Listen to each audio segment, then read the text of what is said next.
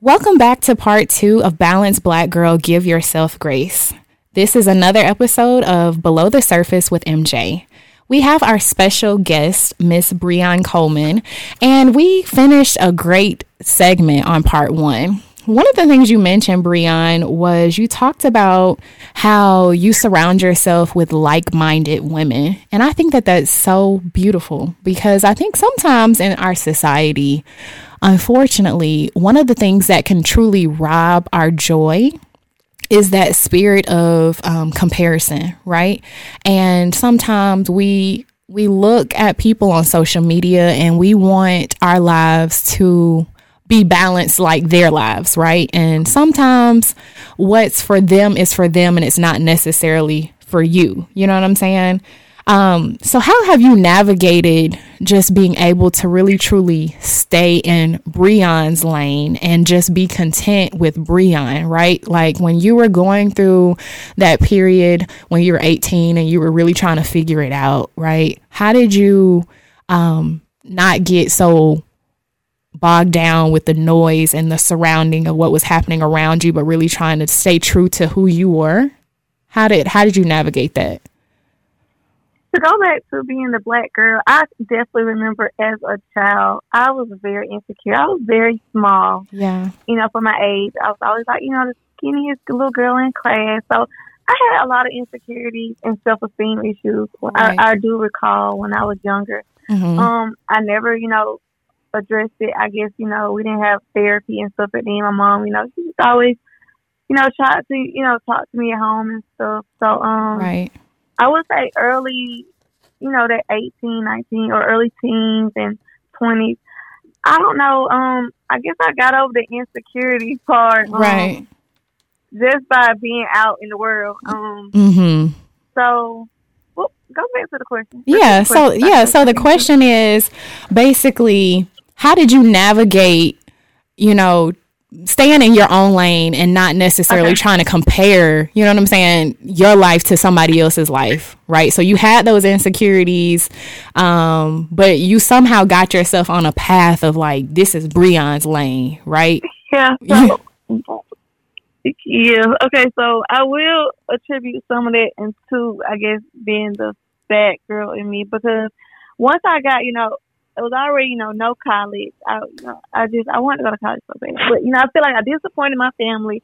I had children. Mm-hmm. And so once I did all of that and I was like already, you know, getting, like being the black sheep of my family, it was like, okay, no one can really say anything else bad about me. So right. That kind of like uh, boosted my confidence. It was like, Brione, you had your kids, you did all this. Like, nothing bad no one else, you know, can say about you. Right. So, somehow, I got a lot of confidence, and I, I don't even know where this person came from, because, like I said, I felt like I was very insecure as a child. Like, um, and then my mom and sister, they have very gorgeous hair. Like, they all, like, my hair is, girl, my hair is, I had to sit on the stove with hot comb. But my mom and sister, they were both, like, half Indian, and their hair was always long and pretty. So, right. It's like, I had this nappy hair.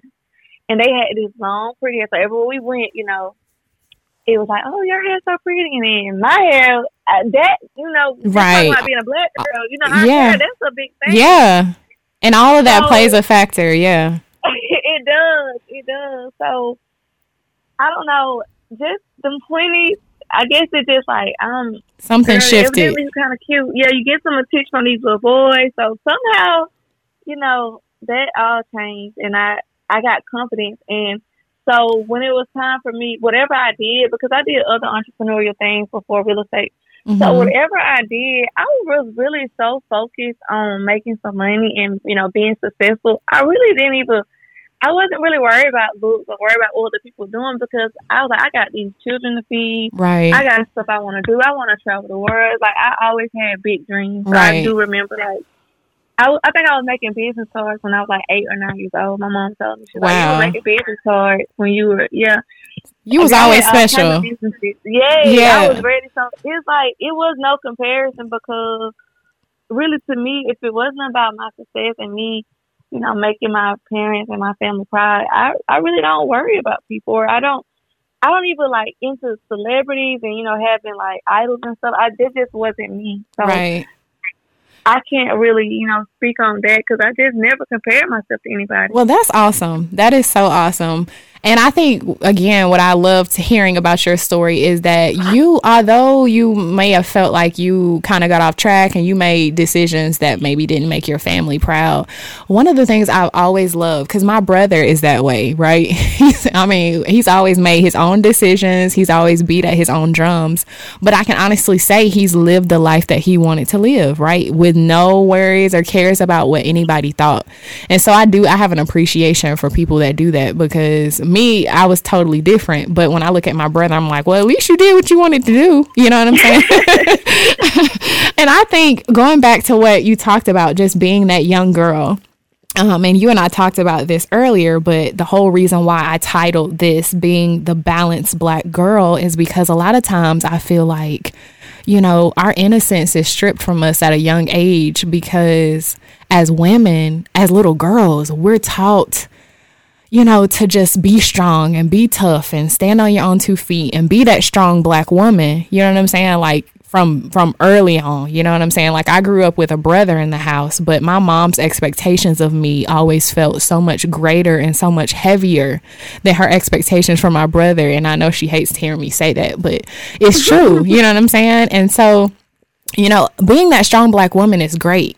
But I think sometimes we need to go back to where it started at, right? And really focus on being that balanced black girl, because we can't evolve as a black woman until we really truly figure out what happened as a black girl. And so that's the whole reason why I titled this being the balanced black girl. But you talked about something, um, you talked about how you had these insecurities and, um, you know, you, you. I think you mentioned something about like you, y'all talked about therapy, but it wasn't something that you guys necessarily did. And that was actually a conversation I had in a previous episode on the podcast. But how, being that you experience what you experience, how do you navigate parenthood with two daughters, right? Like, what, what do you teach them, or what do you hope that they gain from you being their mother that hopefully you can kind of hinder them from maybe taking a wrong turn in life?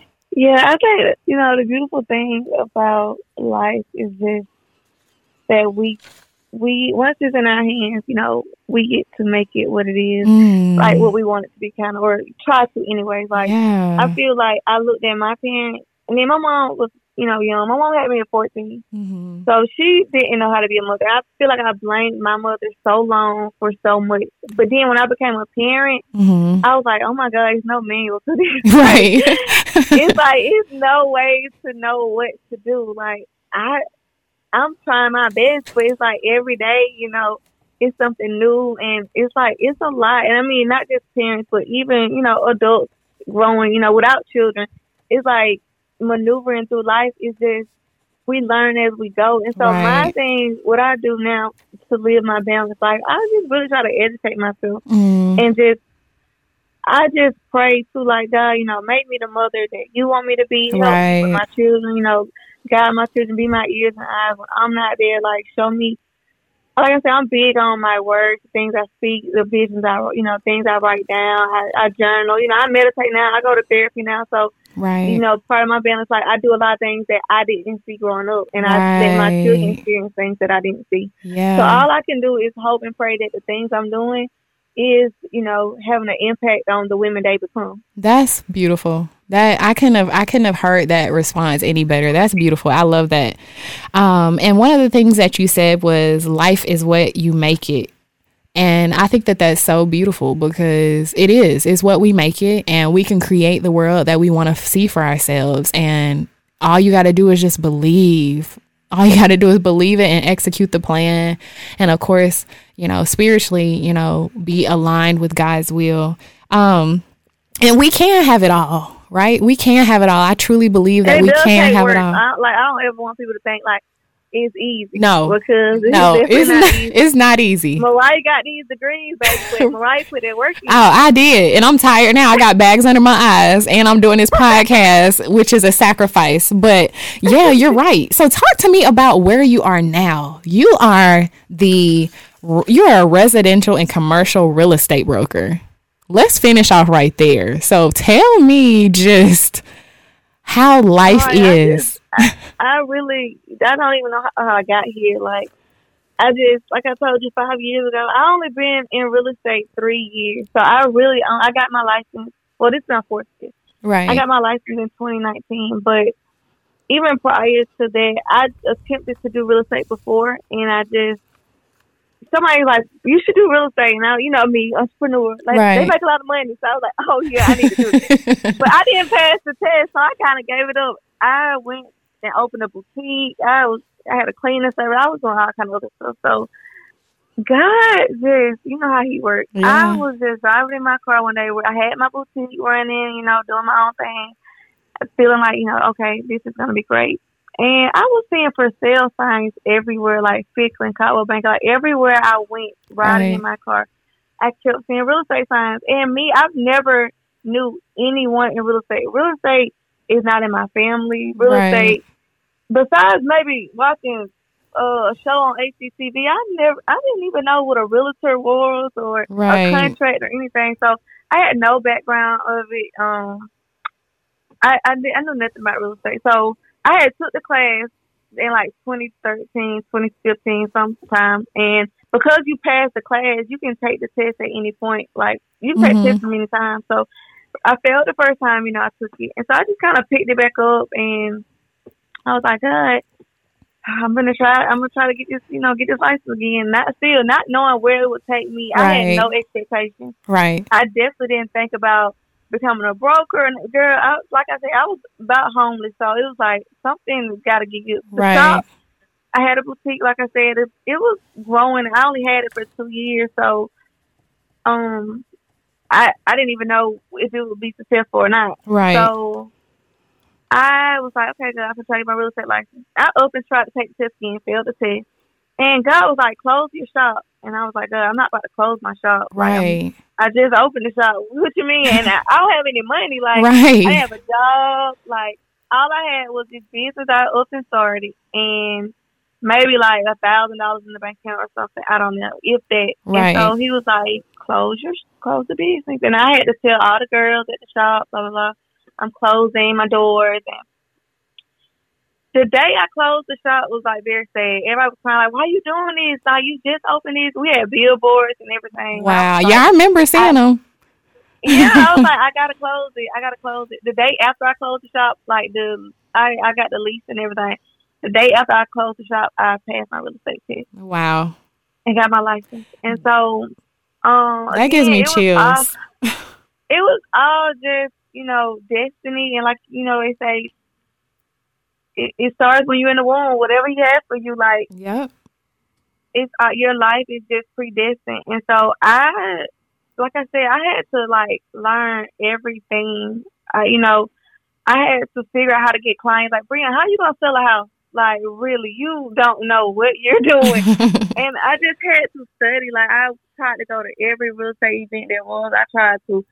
Girl, I signed up for so many, like, classes, and I done paid for mentors. I done did everything I could possibly do to, you know, try to figure out what real estate was. And again, prayer, like, God, yeah. you teach me what to do in these countries. You send the clients to me. And I, I will say, I'm, you know, have had so much success, and just, I'm just, I'm just grateful, Mariah. Like, I, that, I never expected me to be in this position. That's beautiful. Like, I'm, you know, I'm a crybaby, right? So I'm over here trying not to cry, but no, that's just beautiful. And it's a powerful story.